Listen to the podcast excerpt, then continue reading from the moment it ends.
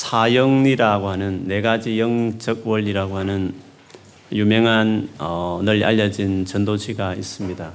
그 첫 페이지에 이런 문구가 있죠. 하나님은 당신을 사랑하시며 당신을 위한 놀라운 계획을 가지고 계십니다. 이런 말이 있습니다.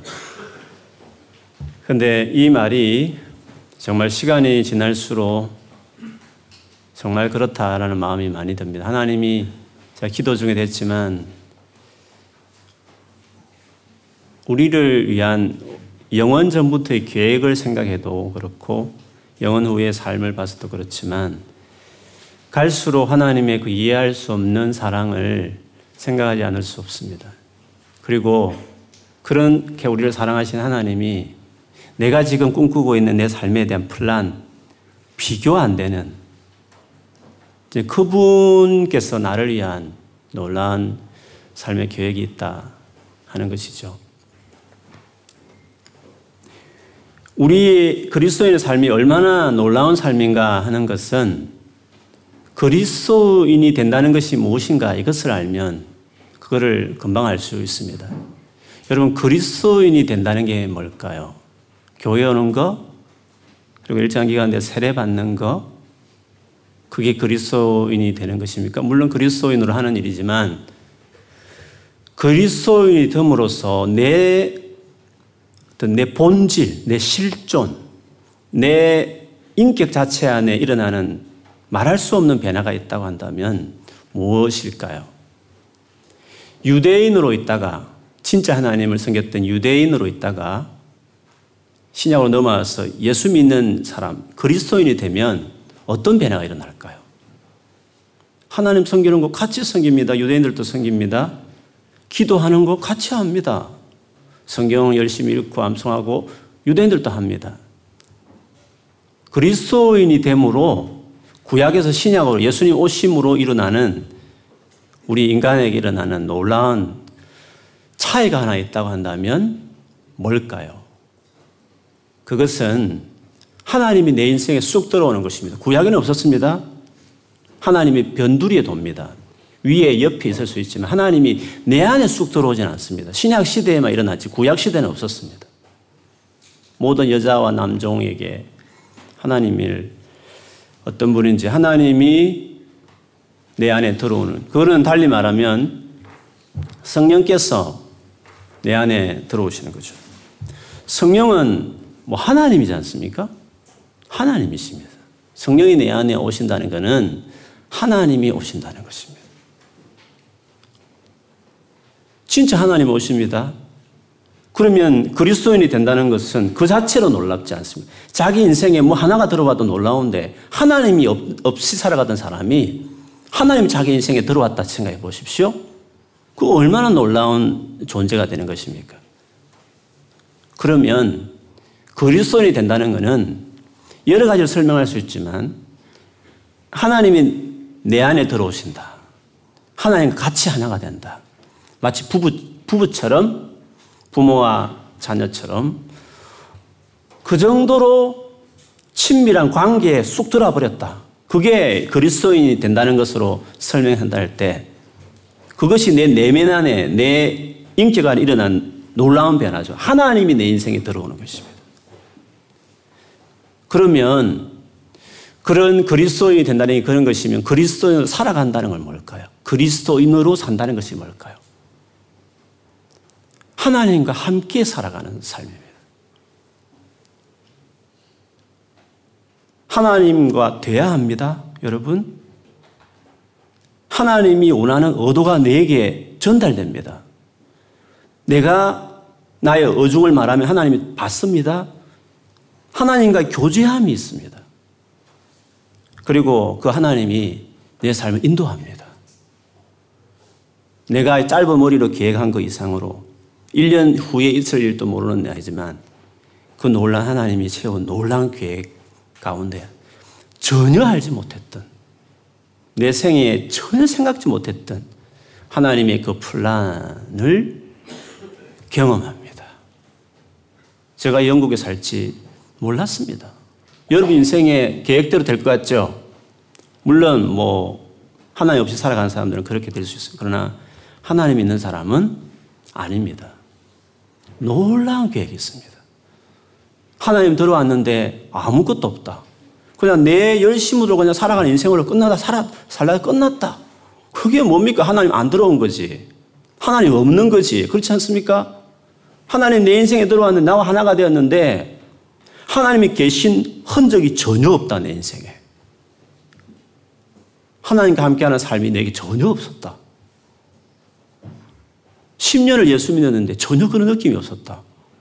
그럼 잘못 믿은 거죠. 엉터리로 믿은 거죠. 하나님이 들어오셨습니다. 어떻게 하나님이 들어오셨는데 내 삶에 변화가 없다는 말씀입니까?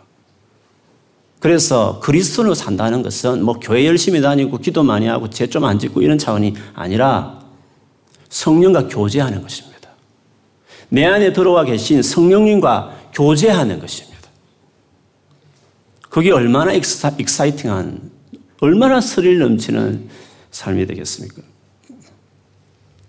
그래서 우리 인생에 제일 중요한 것은 그리스도인이 되는 것입니다. 하나님 내 인생에 쑥 들어오는 그 놀란 사건이 제일 중요한 사건입니다. 어떻게 하면 그러면 그리스도인이 될 수 있습니까? 다 타 종교처럼 뭐 무슬림처럼 다섯 가지 그 레귤레이션을 꼭 지키고 뭐 힌두교처럼 고행을 하고 불교처럼 꼭 그렇게 막 정욕을 절제하고 이렇게 해야 해탈이 되고 좋은 세상 가고 뭔가 경제에 이르듯이 그렇습니까? 모든 종교는 구원이 다 좁습니다. 너무 좁습니다. 불확실합니다. 그러나 기독교만이 유일한 길이면 좁다고요? 아닙니다. 누구든지 아무것도 따지지 않고 하나님이 하신 것만 받아들이면 다 준다 했습니다. 우리의 구원은 넓습니다. 다만 본인이 그걸 끝까지 받아들이지 않기 때문에 좁을 뿐이지 주님이 우리에게 주는 진짜 추 가시 주는 구원은 넓습니다. 누구든지 됩니다. 단 하나 네가 하나님이고 네가 하나님처럼 살아가는 원래 선악과 따먹을 때 그 attitude를 고치라는 것입니다. 그거를 포기하라는 것입니다. 네 원래 본분으로 돌아가라는 것입니다. 나의 노예가 되라는 말이 아니라 네가 원래 피조물이었듯이 지어진 존재고 나는 너를 지었으므로 나를 하나님으로 인정하고 그리고 나를 너를 얼마나 사랑했는지 네가 생각한다면 정말 나에 감사하고 그리고 나를 정말 경배하고 그리고 나를 전적으로 의지하고 살아가고자 하는 태도를 먼저 가지라는 것입니다. 그거는 너무 당연한 것이고 그건 너무 우리에게도 필요한 것입니다.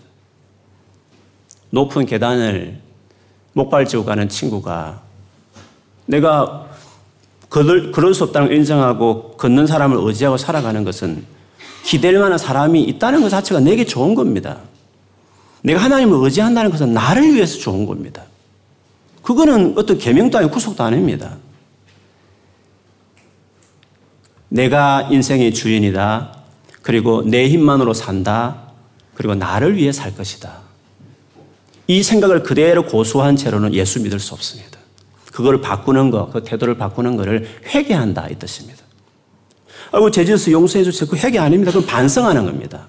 그건 뉘우치는 겁니다. 그걸 회개라고 말하지 않습니다. 회개는 근원적으로 하나님과의 관계성 안의 자기 태도를 바꾸는 것입니다. 내가 주인 되기를 거부하고 self centered 된 attitude를 바꾸고 God centered 된 그분을 주인으로 모시는 것입니다. 타 종교는 이거 요구하지 않습니다. 불교도 더 자기 개발하라고 네 안에 우주가 있다고 말합니다. 다 신이 될 수 있다고 다 자기 강화하지 자기 개발수도 네가 다 할 수 있다고 막 열심히 습관 고치고 하면 아침에 인간 되면 다 될 것처럼 다 자기 개발하라고 말합니다. 그러나 true God은 그렇게 하지 않습니다. 그것을 고집하지 않으면 그 상태에서 아무리 기도해봐라 소용없다고 말합니다. 그 태도를 가지고 100년을 교회 다녀봐라 구원받는 일 소용없다고 말했습니다. 회개를 해야 합니다. 정말 하나님 당신이 필요합니다.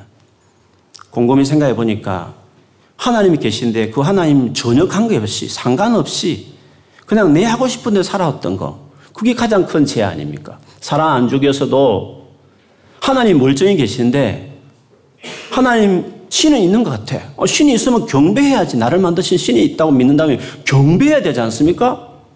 아, 하루 일과 중에 그분께 뭐 하는 게 제일 중요한 일이 돼야 되지 않습니까? 무신론도 아니고 하나님 있다고 믿으면서 하나님 위해서 하는 게 뭐가 있습니까? 하나님 위해서 하는 게 뭐가 있습니까? 아무것도 없다.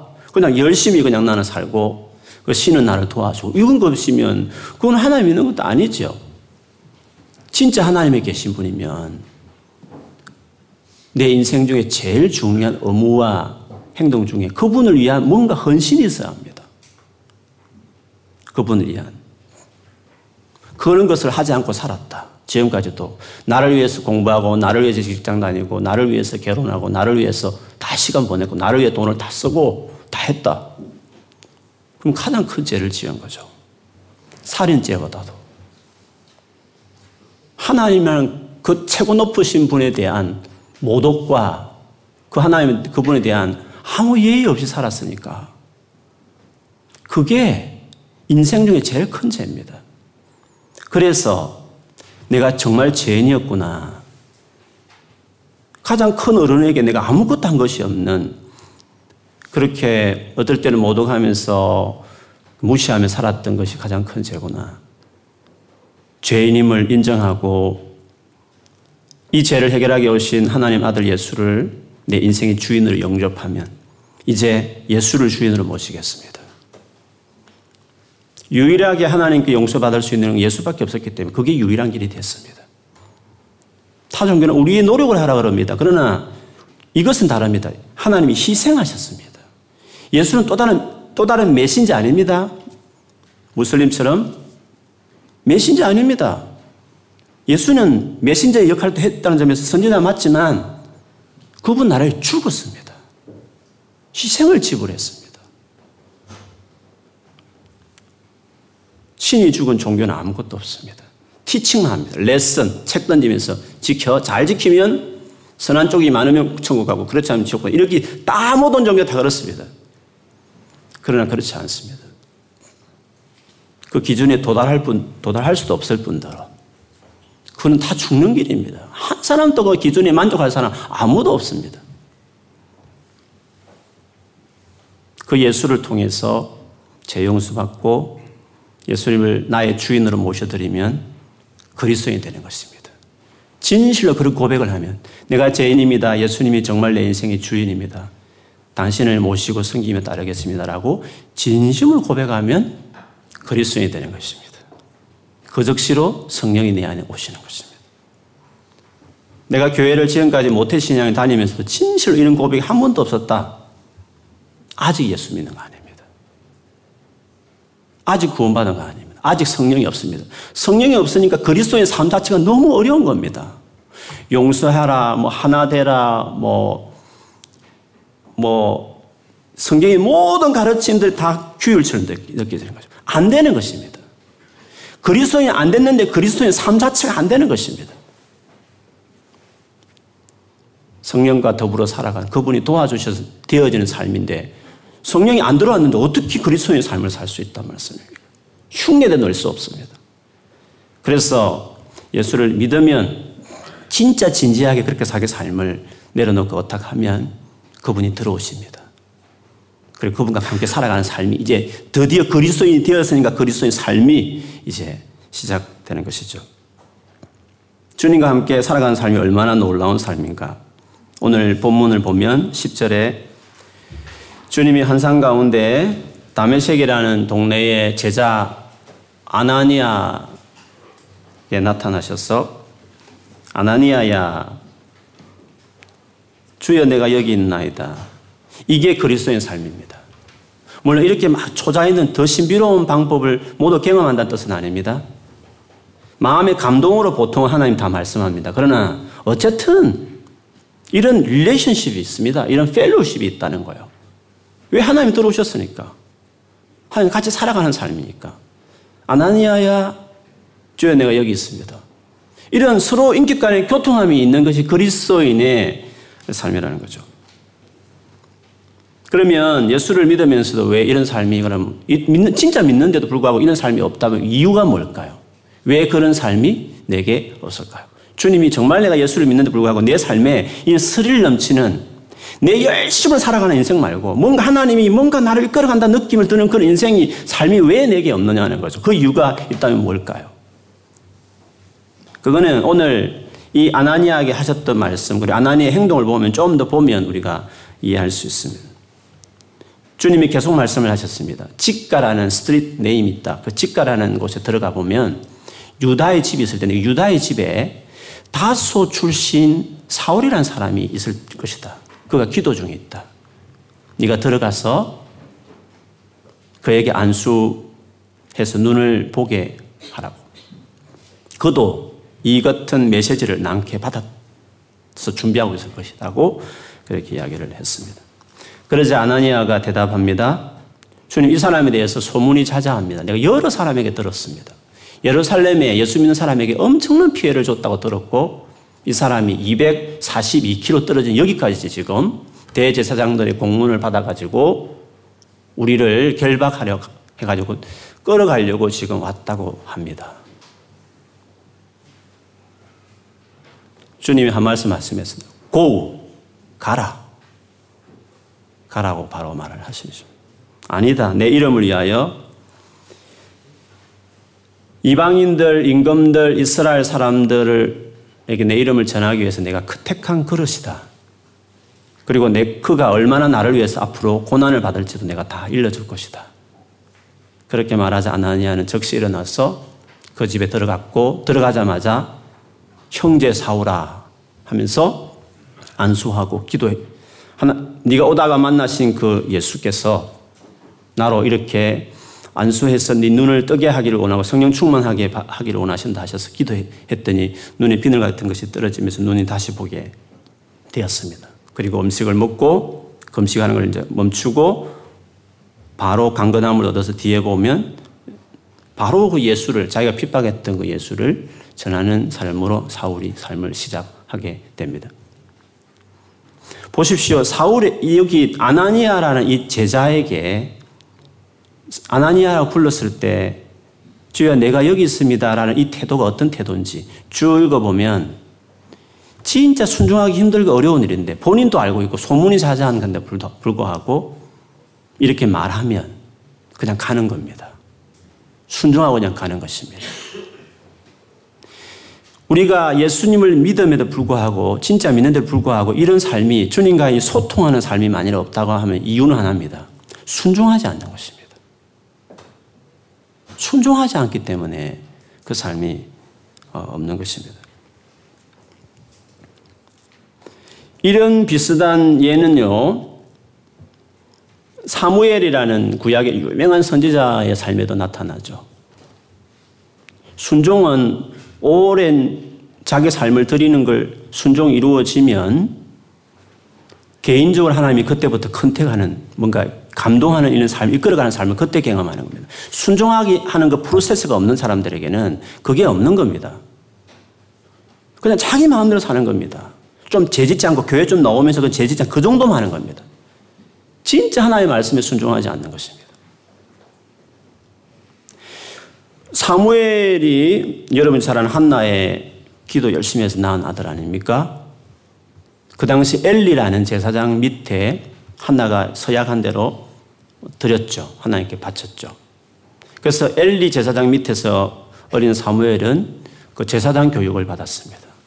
성막 안에서 잠을 자면서 그렇게 여러 가지 신앙 훈련을 받았습니다. 근데 그때까지만 해도 성경에 보면 사무엘이 하나님을 몰랐다 이렇게 했습니다. 성경도 공부했습니다. 나름대로 기도도 했습니다. 그리고 여러 가지 교회, 우리랑 교회 활동도 하고 열심히 교회도 봉사했습니다. 그런데 성경은 사무엘이 하나님을 알지 못한다 그랬습니다. 그 이유를 이렇게 말했습니다. 하나님을 알지 못하는 거로 하나님 말씀이 저에게 들리지 않더라 그랬습니다. 즉 하나님과 소통하는 소통하면 안 되는 사람들은 아직 하나님을 모르는 겁니다. 아무리 성경을 많이 하는 건 관계없습니다. 교회 봉사를 많이 하고 교회 출석을 많이 한 거 상관없습니다. 하나님을 안다는 것은 자기 안에 자기 인생에 들어오신 그 하나님과 소통함이 있어야 됩니다. 그분이 내게 뭔가 말씀하심들이 또 내가 뭔가 반응하는 게 왔다 갔다 하는 것이 있어야 그게 하나님을 아는 겁니다. 지식이 아니라 진짜 인격체인 하나님으로 아는 것입니다. 사무엘은 그때까지 열심히 교회 생활하고 열심히 교회에 아예 살았습니다. 제사장 수업을 철저히 받았습니다. 그런데도 하나님을 알지 못하고 있었다라고 성경은 이야기했습니다. 그러나 그 수업이 중요했습니다. 일정한 프로세스가 필요합니다.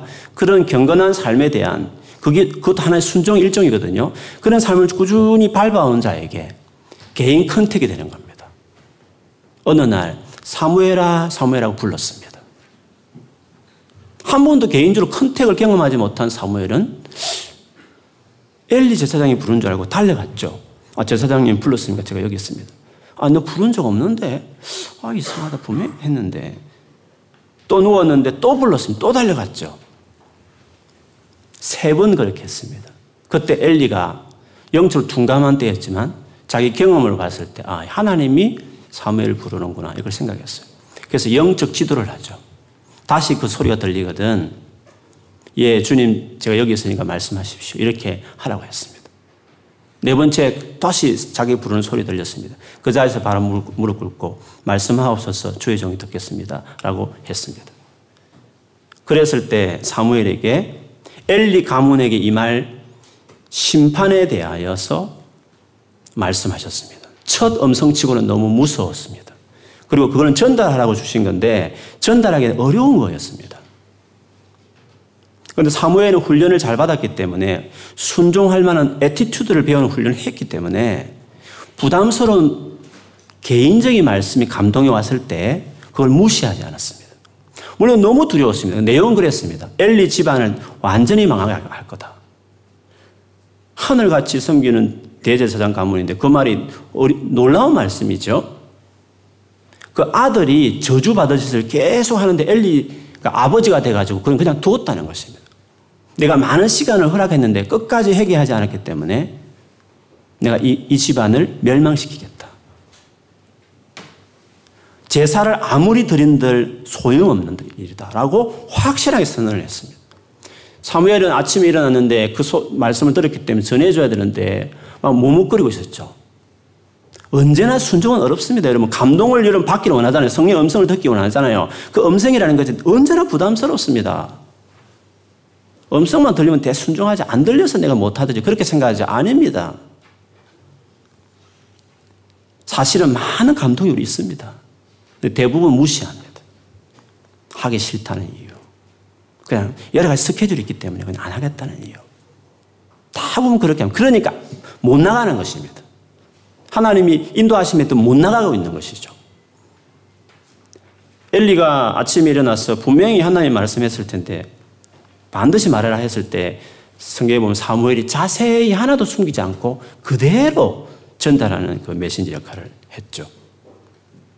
첫 순종이 떨어졌을 때 그때 이후로 3장 3월 3장 19절 20절에 보면 사무엘이 자라매 여호와께서 그와 함께 계셨어 그의 말이 하나도 땅에 떨어지지 않게 하시니 단에서부터 부엘세바까지 온 이스라엘이 사무엘은 여호와의 선지자로 세우심을 입은 줄을 알았더라. 여호와께서 실로에서 다시 나타나시되 여호와께서 실로에게 여호와의 말씀으로 사무엘에게 자기를 나타내시니라. 물론 선지자는 특별한 체험이 많이 있는 것도 맞습니다. 그런데 신약에는 이런 이 정도의 어떤 뭐 체험 이런 뭐 신비로운 무게를 떠나서 하나님과 소통하는 것은 구약에는 이런 선지자들은 몇명 사람이 일관되어 있는 건데 신약에는 모두에게 오픈되어 있다는 겁니다. 그게 놀라운 것입니다. 성령이 모든 삶을 내렸다는 것은 이 같은 삶이 크리스찬들은 다 누릴 수 있다는 것을 이야기하는 것입니다. 그런데 왜 그러면 극경을 그 못하느냐? 아나니아의 태도 속에도 보이고 사무엘의 태도 속에 봤지만 순종하지 않는 것입니다.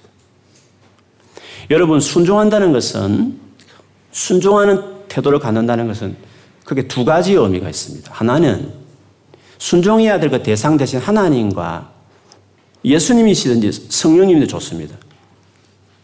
하나님께 그분이라는 그 인격에게 내가 헌신하지 않는 것입니다. 우리의 신앙은 어떤 레슨을 따라가는 거 아닙니다. 타 종교는 다 레슨을 따라갑니다. 티칭을 잘 지키라는 겁니다. 근데 우리는 그렇지 않습니다. 내게로 오라 했습니다. 수갑은 뭐, 나, 내게로 오라 했습니다. 그러니까 우리는 인격이신 그분께 가는 것입니다. 신앙의 출발은 그 예수께 가는 것입니다. 그 인격을 상대하는 열정입니다. 성령이란 그 인격을 내가 사모하는 것입니다. 그분과의 관계에 내가 헌신하는 것입니다. 어떤 인격이든지 간에 관계가 깊어지려면 시간을 내야 합니다. 그리고 시간을 앉아도 딴짓 하지 아니고 정말 그 사람에 대해서 포커스를 두고 마음을 들이면서 앉아 있듯이 온 마음을 다하고 정말 시간을 내고 하면서 그분과 함께하는 시간을 보내야 됩니다. 하나님과도. 하나님의 관계에 헌신된다는 것은 정말 기도하고 그리고 그분이 하시, 우리는, 우리의 신앙은 미신이 아니기 때문에 덮어도 그냥 믿나이다가 아니라 그분은 당신을 계시하신 분이기 때문에 그분의 말씀을 알아가야 합니다. 그래서 말씀과 기도로 그분과의 시간과 관계를 보내야 합니다. 하루에 한 시간 이상을 반드시 꾸준히 보내야 합니다. 한 몇 달 해보고 은혜 수련 갔다 은혜 받고 필 받아 그럼 좀 하다가 허지부지 말고 꾸준히 자기 삶을 들여야 하는 것입니다. 그분과의 그분 관계에 헌신해야 됩니다. 삶을 들여야 하는 것입니다.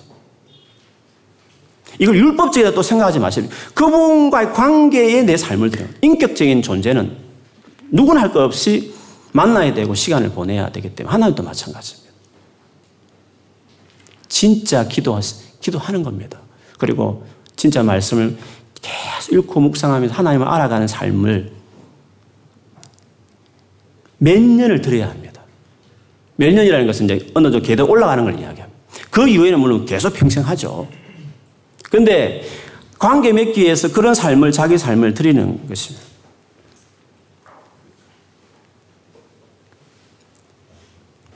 두 번째는 그분과의 관계를 이렇게 맺다 보면 그분을 알아가는 삶을 들이다 보면 그분이 우리에게 요구하는 게 있습니다. 요구라는 건 다른 게 아니라 너 이거 고쳐. 네가 죄에 뒹굴러 가기 때문에 내가 너와 같이 보내면서 너를 새 사람 만들려고 하니까 이건 네가 고쳐야 된다. 그걸 고치게 하는 일들을 계속 지적합니다. 큐티할 때도 막 들려지고 기도할 때도 가서 내 마음이 자꾸 부담이 되고 주변에 어떤 사람 충고도 하고 설교할 때마다 계속 그것이 내게 부딪혀오고 성경 볼 때도 그렇게 터고 그렇게 하지 않습니까? 그걸 고쳐야 합니다. 그걸 정말 순종해야 하는 겁니다. 내 힘으로 물론 안 되죠. 하나님 정말 도와주세요. 성령님 도와주세요. 인격을 의지하면서 그 행동을 하는, 해 나가는 거죠. 우리 항상 그렇습니다. 하나님, 예수님 빼고 인격, 자기 힘으로 하는 거는 그는 타 종교입니다. 음란 사이트 안 봐야지. 안 볼 거야. 그거는 타 종교입니다. 우리는 어떻습니까? 주님 안 됩니다. 못 합니다. 힘듭니다. 주님 도와주세요.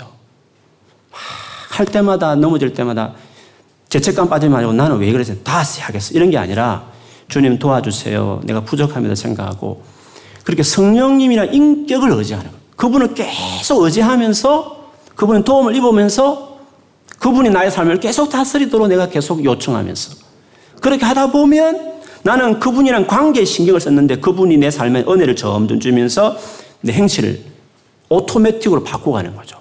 우리는 예수를 통과해가지고 행실이 바뀌는 겁니다. 다른 종교는 예수 통과하지 않고 네 힘으로 하는 겁니다. 네 힘으로 열심히 해라, 네 힘으로 뭘 해라 이렇게 말을 하는 거죠. 뭐 타 종교야 자기를 믿으라는 종교니까 자기를 자꾸 하라는 거죠. 그러나 우리는 그렇지 않습니다. 그 주님을 신뢰하면서 그 주님 은혜를 주시죠. 그러나 내가 할 몫은 있습니다. 내가 어디를 들어 결단할 일 있습니다. 그, 그 몫을 내가 안 하는 겁니다. 간절히 주님을 찾지 않는 것입니다. 그러니까 안 고치는 거죠. 거룩해지지 않는 거죠. 계속 그대로 있는 거죠. 그러니까 개인 컨택하는 단계를 못 넘어가는 겁니다. 이 단계는 광야 단계거든요. 연단한 단계입니다. 사람이 순종하는 것은 그냥 좋은 추억 같은 설교 듣는다고 사람이 바뀌는 거 아닙니다. 시리어스하게 힘든 상황에서 통과해야 됩니다. 나에게 기, 깊은 상처를 준 인간관계를 만나봐야 됩니다. 그 과항을 통과해 가면서 그때 더 자기 죄인됨을 알고 인간이 악한 줄도 깨닫게 되고 내가 이렇게 한심스러운 것도 깨닫게 되면서 더 은혜스러운 거죠. 내가 죄인인 걸 더 깨닫는 거니까. 그러니까 더 본질로 들어가는 거죠. 주님, 내가 죄인입니다. 정말 나는 내 힘으로 할 수 없습니다. 더 엎드리고 더 기도하고 더 주 앞에 나아가면서 또 하는 겁니다. 그렇게 하면 하나님이 내 내면을 다룹니다. 그걸 통과해야 됩니다.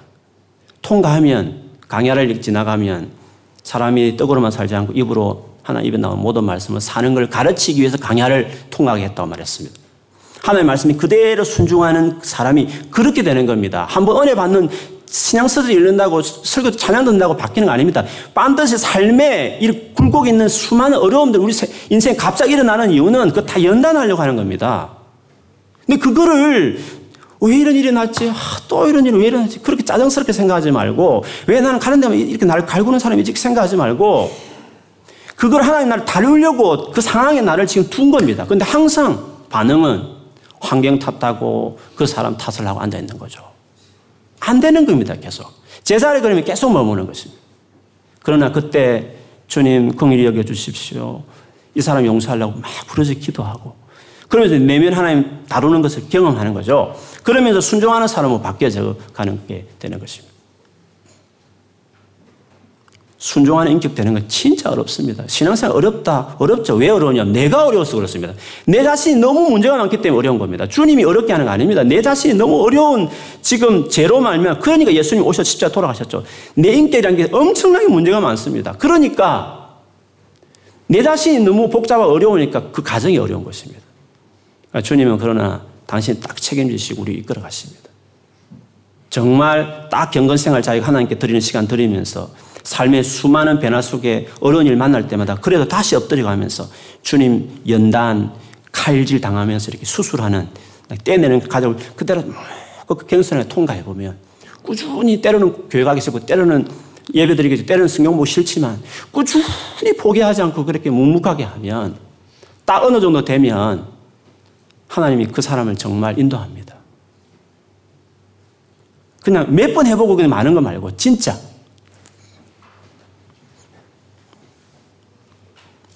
요한복음 15장 7절 8절에 보면 너희가 내 안에 거하고 내 말이 너희 안에 거하면 이게 중요합니다. 주님 안에 거하는 자가 되어야 됩니다. 요한복음 15장의 목적 아닙니까? 포도나무.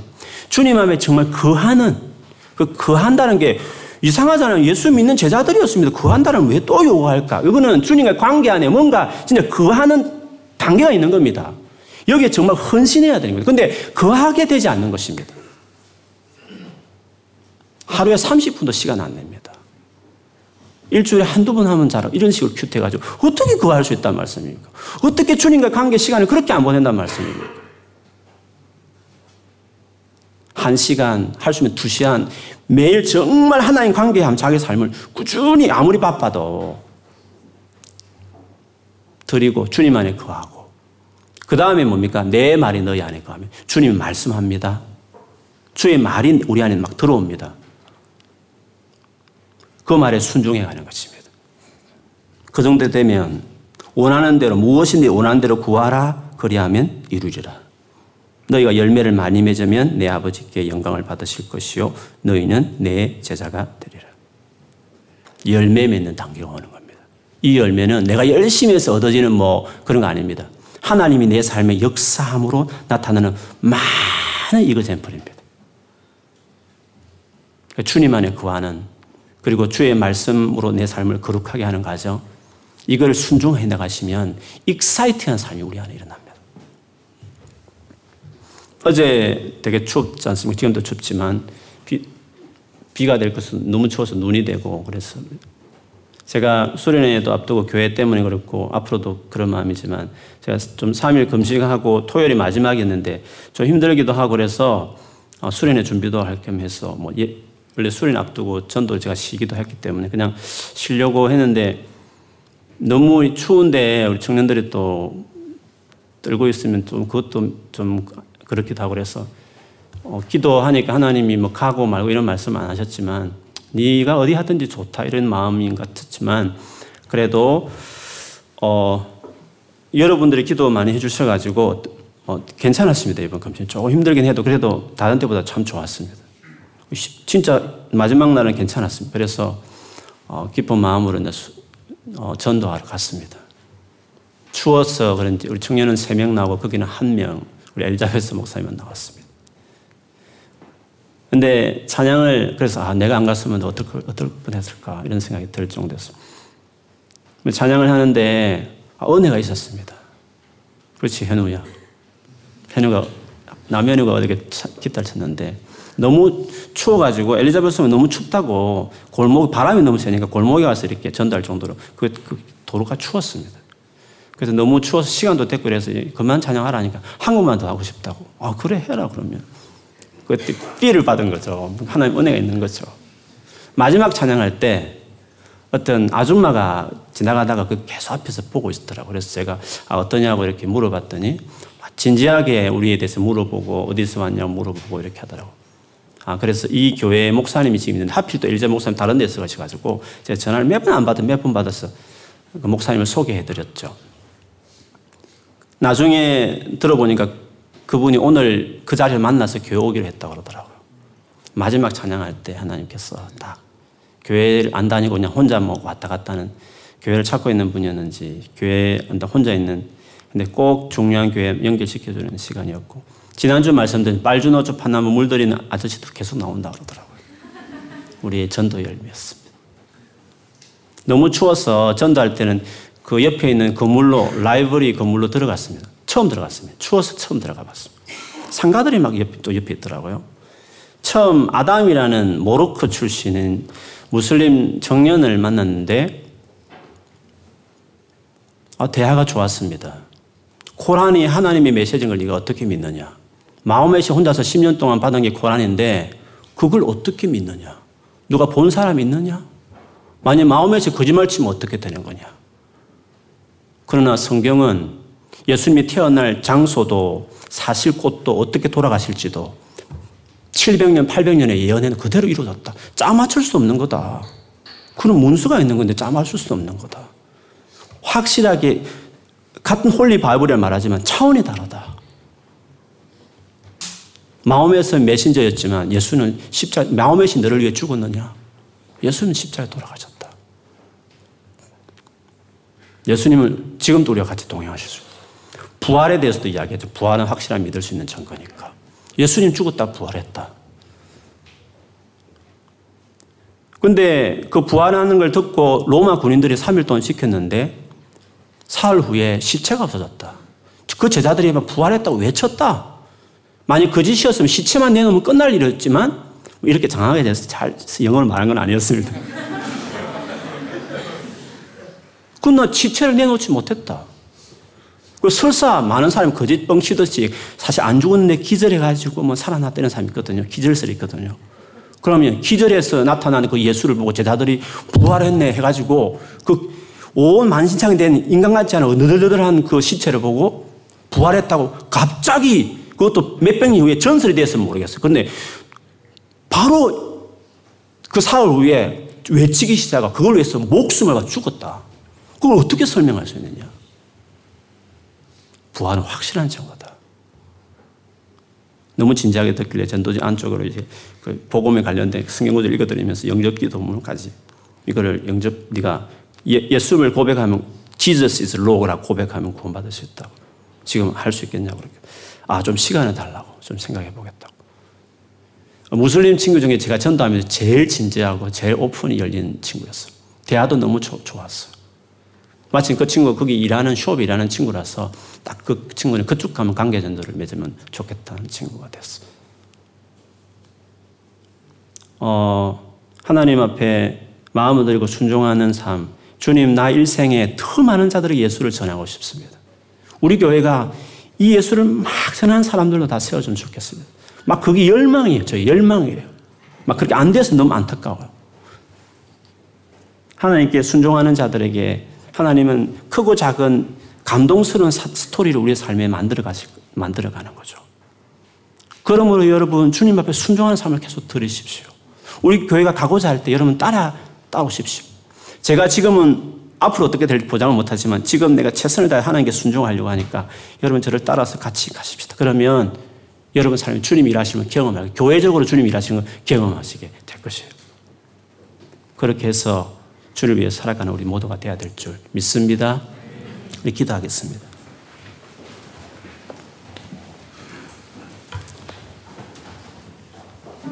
우리 가운데 아직 진짜 예수를 안 믿는 것 같다.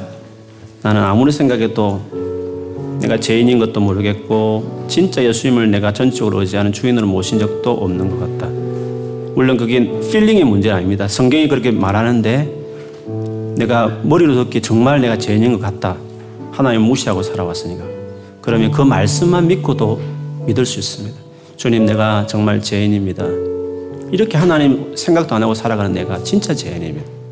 그리고 주님, 정말 내가 모시고 주인으로 살고 싶습니다라고 고백하면 예수님 나라에 돌아가신 분이라고 고백하면 주님께서 여러분 영혼에게 구원을 베푸실 것입니다. 그리고 이미 더 믿으신다면 순종하는 삶을 살지 못했던 것. 어, 감동 줄 때마다 그냥 어김없이 무시, 무시 귀찮다, 하기 싫다, 마음에 안 든다, 뭐 그냥 마음에 안 땡긴다고 그냥 무시해 살았던 많은 사람들. 그 사람이 이제는 정말 주 앞에 마음을 다해 드리고 순종을 따라가면 또 수많은 어려움이 있겠죠. 가슴 아픈 일도 많겠죠. 낙심 말고 포기하지 말고 다시 주님 붙들고 묵묵하게 그 길 가면 주님 여러분 세워주시고 개인적으로 여러분 이끌어가는 놀라운 그 wonderful plan 있는 삶을 이끌어 가실 것입니다. 주님 이렇게 살고 싶습니다. 이 멋진 exciting한 이 삶을 크리스찬이 되었으면 그런 삶을 나도 누리고 싶습니다. 그렇게 이끌어 달라고 우리 한번 소리 내어 기도하겠습니다. 하나님 아버지 우리에게 이 은혜를 주십시오. 정말 다 예수 믿게 해 주십시오. 하나님을 모시는 이 놀라운 사람이 되게 하시고 모셨으면 그분과 함께 관계 맺으면서 진짜 맞춰가고 거룩하게 자기를 세워가고 순종하는 사람들이 되어서 주님과 한 마음이 되어 주님이 마음껏 우리를 이끌어 가실 때 그 놀라운 wonderful plan을 나를 위해 계획한 그 놀라운 일들을 주여 내가 경험을 살아가는 인생이 되게 해주십시오. 그저 내가 통밥 세운 거 1년 후에 뭐하고 10년 후에 뭐하는 자기가 세운 계획대로 그냥 하나님 도와주는 신 정도 말고 내보다 훨씬 지혜롭고 머리 좋으신 하나님의 그 계획을 따라 생각지 못한 놀라운 일들 그 하나님의 삶을 위해 살아가는 우리 모두가 되도록 하나님 축복하여 주옵소서. 주님 이렇게 살게 해 주십시오. 진짜 하나님과 같이 살고 하나님 인도를 받으며 하나님 우리가 생각지 못한 놀라운 일들이 내년에 5년 후에 10년 후에 내 인생에 정말 펼쳐지는 것들을 경험하는 하나님과 함께 살아가는 삶이 이런 삶이다라고 말할 만한 간정이 있는 삶이 다 되도록 주여 우리가 주님 앞에 순종하는 사람 정말 전심으로 주님 앞에 자기의 삶을 시간을 들이며 살아가는 저희들이 되게 해 주시옵소서. 예수님 이름으로 기도합니다.